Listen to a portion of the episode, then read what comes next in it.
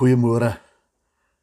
Ons is deesdae ons is tans besig hierdie week 'n bietjie met um, 2 Konings 7 uh waar waar Samaria beleer is en en hulle is in 'n oorlog gewikkel en, en so is ek en u ook in 'n oorlog gewikkel. Maar ehm um, ek wil hê ons moet net so so een hoofstukkie teruggaan na na 2 Konings 6 toe. Is nog dieselfde oorlog, is nog dieselfde stad, maar daar's dinge wat gebeur in hierdie stad. Ehm um, as gevolg van die oorlog. Uh 2 Konings 6 vers 25 En daar was 'n groot hongersnood in Samaria want hulle het dit beleer totdat 'n eselkop 80 sikkel silwer en 'n kwart kap duiwemis 5 sikkel silwer werd was.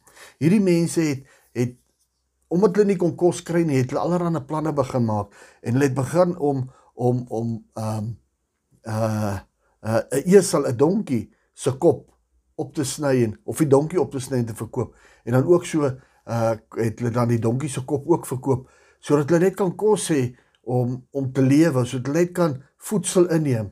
En daar is nou nie baie voedsame uh, dinge in 'n donkie se kop nie. Um maar maar tog kon hulle aan die lewe bly vir 'n tydperk lank. En en wat sê hierdie ding vir my van hulle het op tot donkie se kop geëet.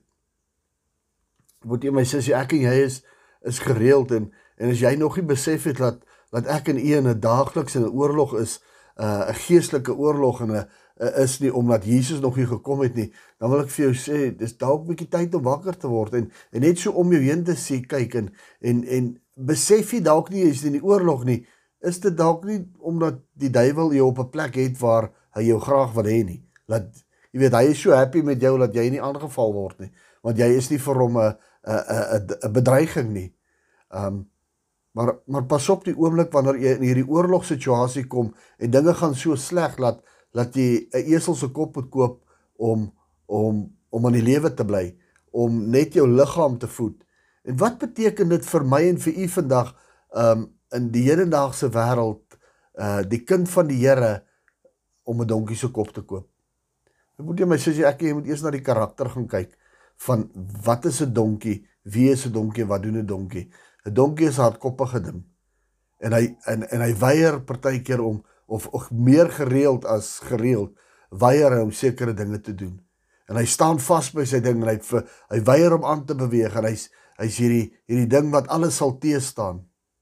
My broer en my suster wanneer dit tyd is vir oorlog, is nie tyd om teë te staan nie. Wanneer wanneer dit tyd is vir oorlog en God bring antwoorde, uh het sy oor deur die Bybel direk aan jou, het sy deur sy stem direk aan jou, het sy deur 'n prediking reg aan jou, het sy deur 'n leier direk aan jou. Is dit nie die tyd om styf te staan en styf te skop nie.